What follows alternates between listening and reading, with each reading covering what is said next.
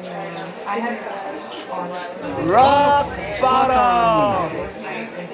トロックボトムチャンネルチャーリーです。タイトルコールはこの方々になります。シャーベルタイガーの柴山武則と。アッシェイカの石原慎一郎。はいというわけで今日は、えーいよいよですね今年買ったものの中で良かったもの気に入ったものの発表ですということで、えーまあ買って良かったもの良かったものなんですけども今年新しく始めるために買ったものですね。それはスタジオ1ですね。スタジオ1っていうね、えー DAW になります。DAW って何っていうところなんですが、えーパソコンで音楽を作るためのソフトウェアと。そういうものです。でこのスタジオ1に関してはですねプロフェッショナルっていうね一番上位のものをゲットしております。でこれはキャンペーンプラスその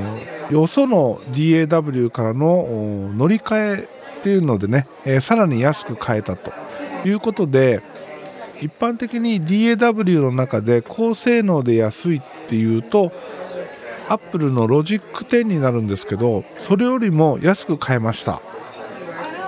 でこれをゲットしたことによってですね MIDI キーボードとかね、えーあとプラグインのエフェクターなんかもねちょこちょことゲットしております。でこれ何のために買ったかというとですねまあ、ももちろんその DAW を始めようっていうところだったんですけどなんで今更 DAW なんでね、えー今この段階で DAW を始めたのかと。いうとですね、まあ、ちょっとあのお店を出したいなと。いうところがあって DTM 関連のねお店を出したいなと。いう考えがあって、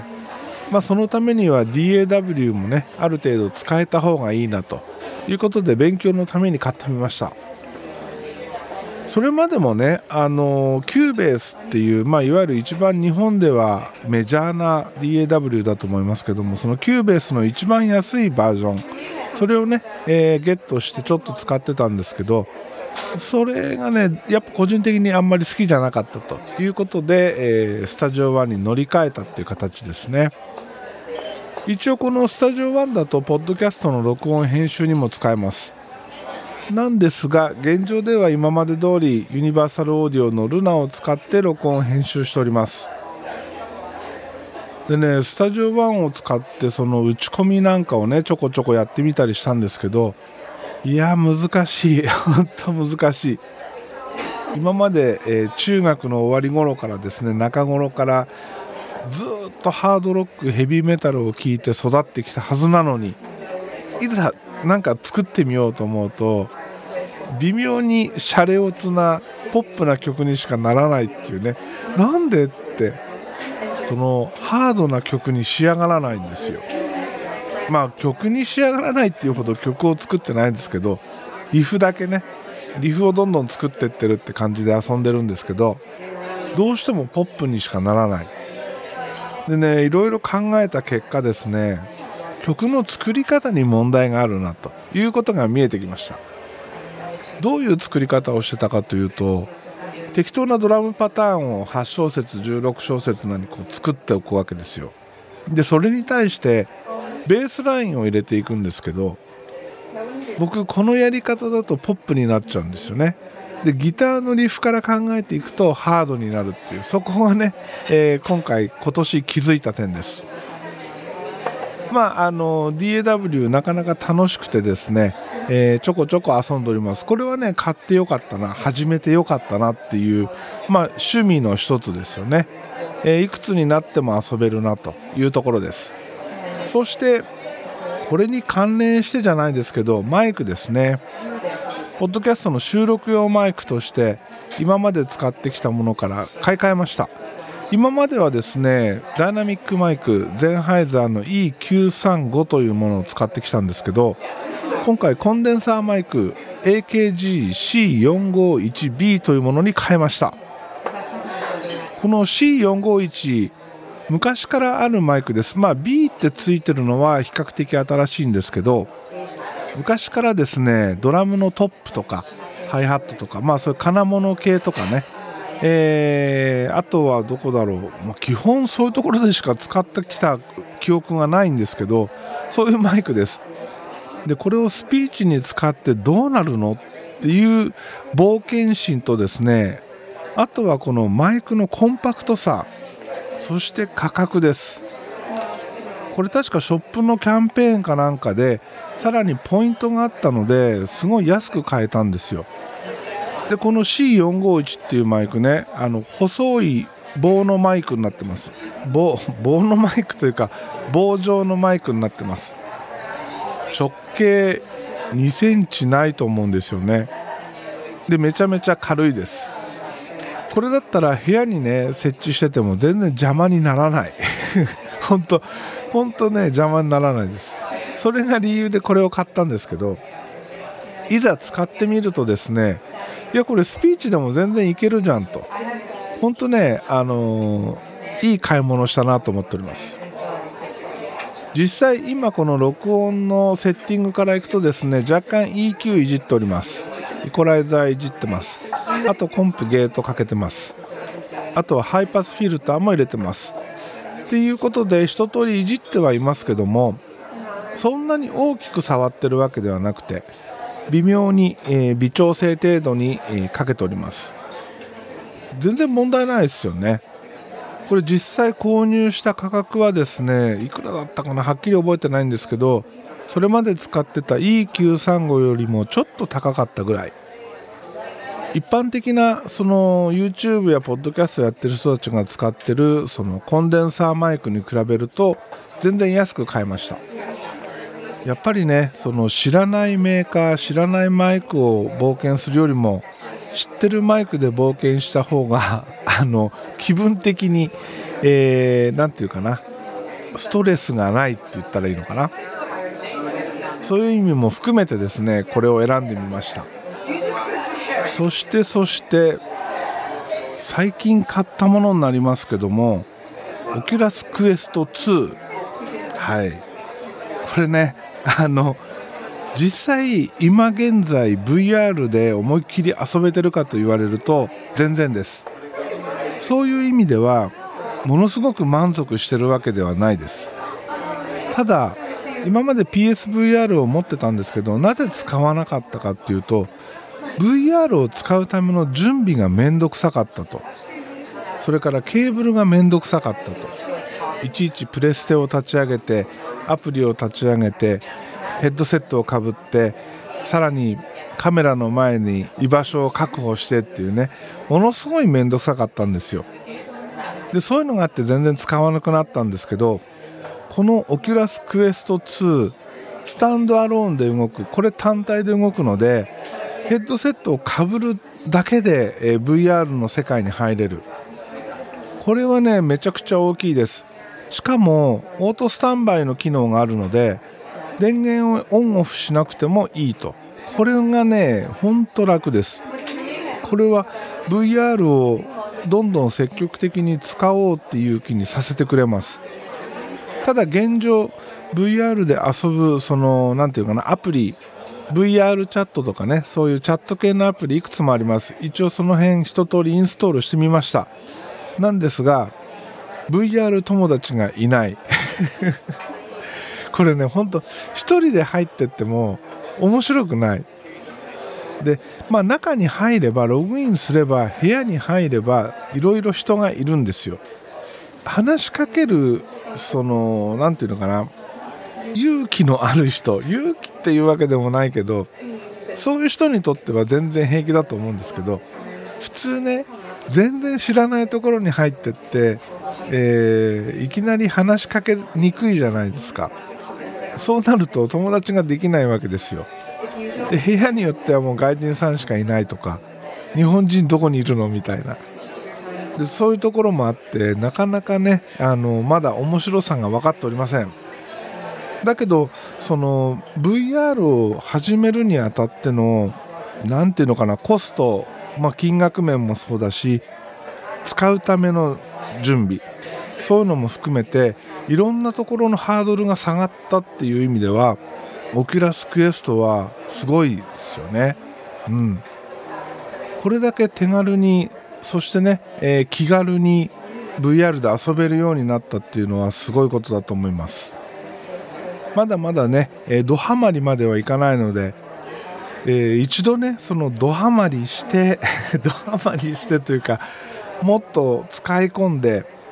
VR の良さメタワールドの面白さっていうものをね体験してみたいと思ってます。そしてもう一つ最近ゲットしたもの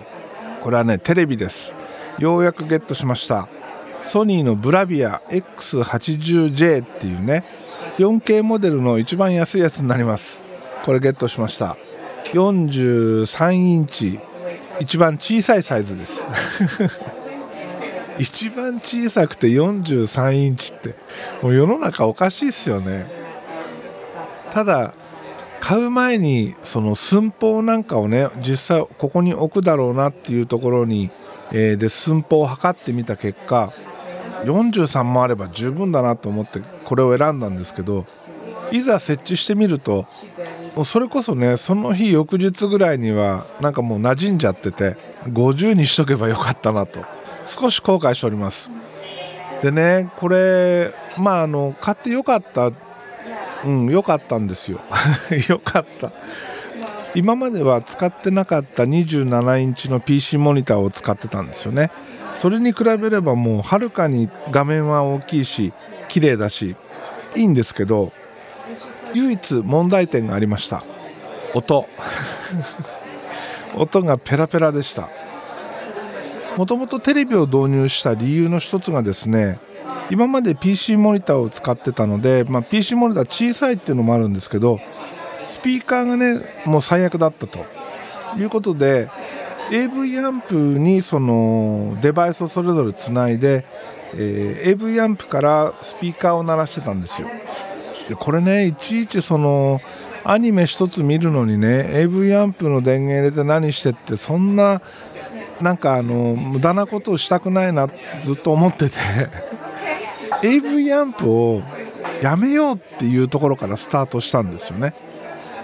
なのでテレビを買った理由の大きな理由の一つに、えー、音を少しまともにして AV アンプをやめようというところがあったんですがこれが見事に打ち砕かれてですねやっぱりスピーカーつながなきゃだめだなと。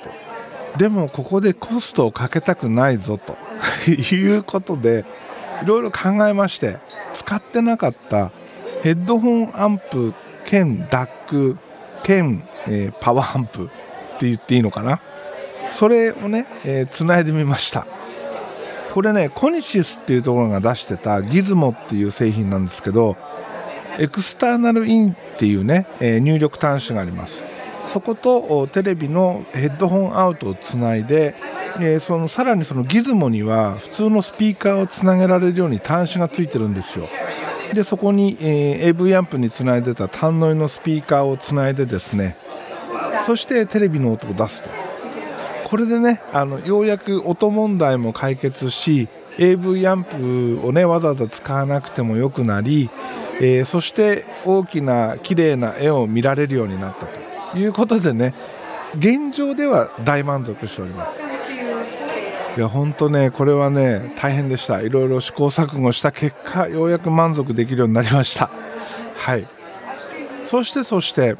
まあこれが大本命でしょうね。うん。本当に今年買ったゲットした中で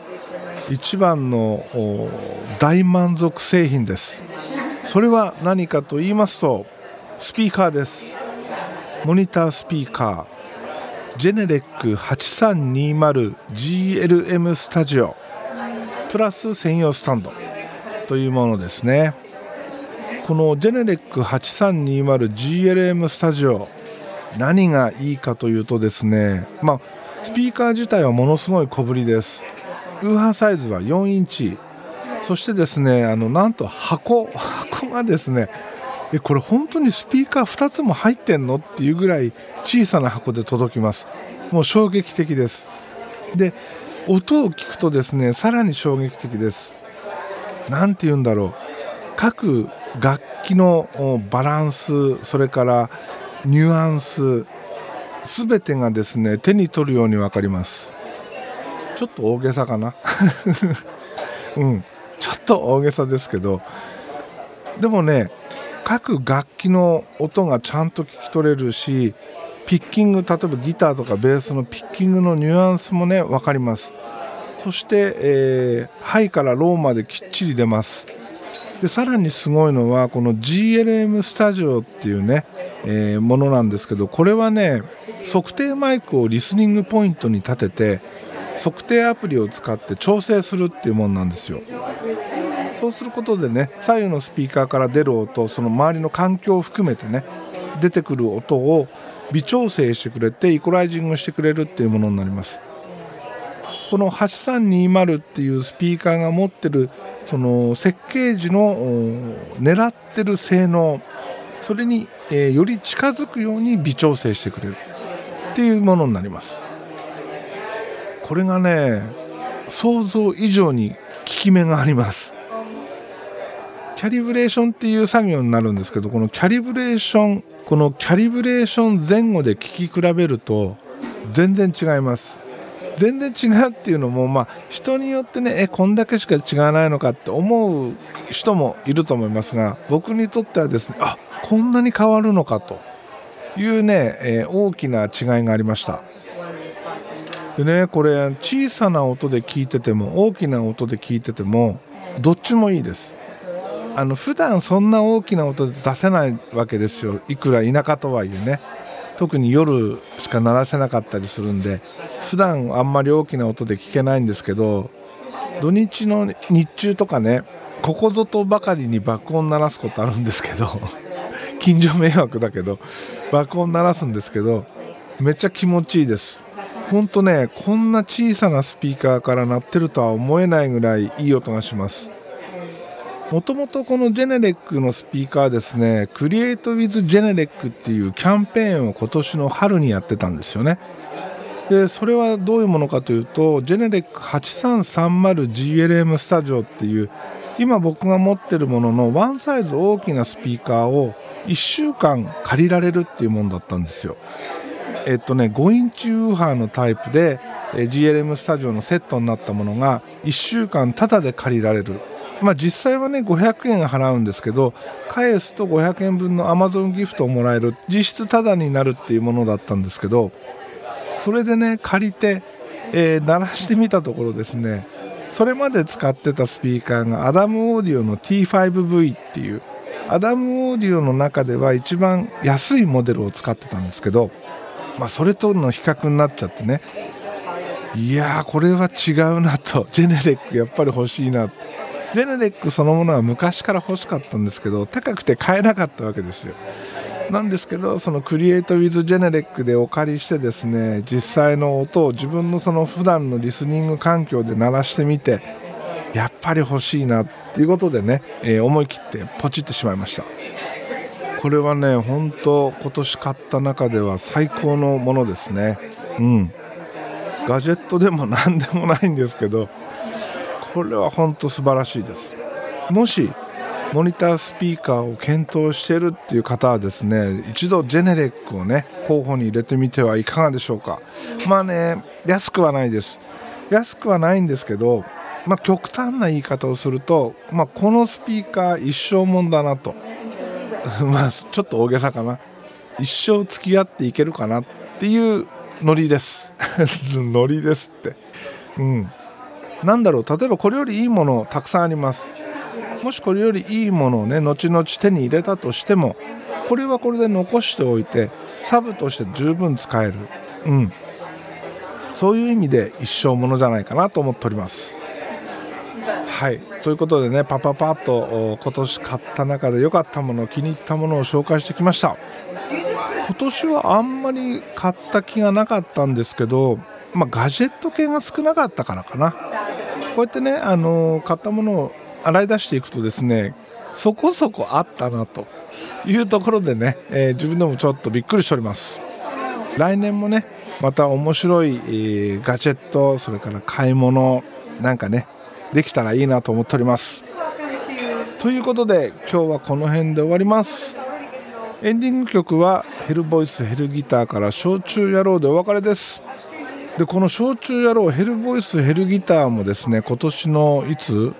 ？6月7月ぐらいから使わせていただいておりますが半年ほどね、えー、経ちました、えー、シャラさん下山さんありがとうございます。来年もまた使わせていただきます。というわけで、えー、本日はこれにて終了します。ではまた次回です。